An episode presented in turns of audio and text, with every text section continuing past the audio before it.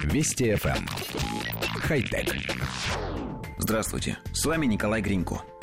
Каждый, кто когда-нибудь что-нибудь склеивал, знает, что клей бывает двух видов. Тот, который плохо держит, и тот, который отлично склеивает пальцы рук. Шутки шутками, но современные клеящие составы действительно имеют массу недостатков. Они узкоспециализированы, ими невозможно работать под водой, при повреждении упаковки они застывают. Однако сегодня человечество получило новый клей, лишенный всех этих недостатков. Исследовательская группа из Сингапурского технологического университета Наньянга, возглавляемая химиком Терри Стилом, разработала новый вид клея. Этот клей, получивший название Волтаглю, полимеризуется только под воздействием относительно низкого электрического напряжения, приложенного к месту склейки.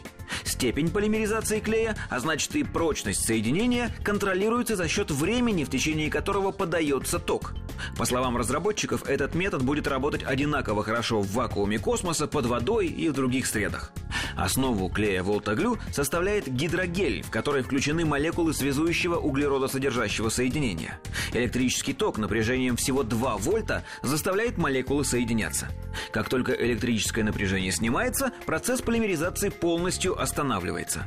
В настоящее время Терри Стил и его коллеги разрабатывают состав нового электрического клея, который сделает процесс склейки полностью обратимым, к примеру, путем изменения полярности прикладываемого потенциала. Это, по их мнению, должно сделать более легким процесс разборки, ремонта и утилизации тех изделий, которые были изготовлены при помощи нового клея.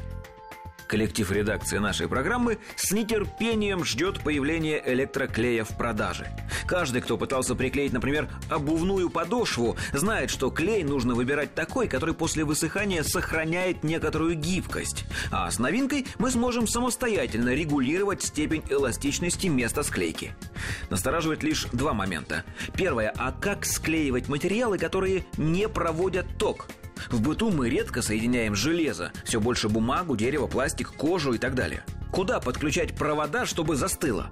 И второе. Если химики изобретут состав, который расклеивается от обратной полярности, не будет ли это опасным?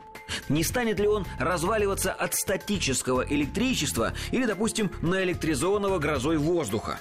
В общем, каким бы заманчивым ни казалось предложение, перед использованием этого клея нужно семь раз подумать. Хотя... Вести FM. Эм. Хай-тек.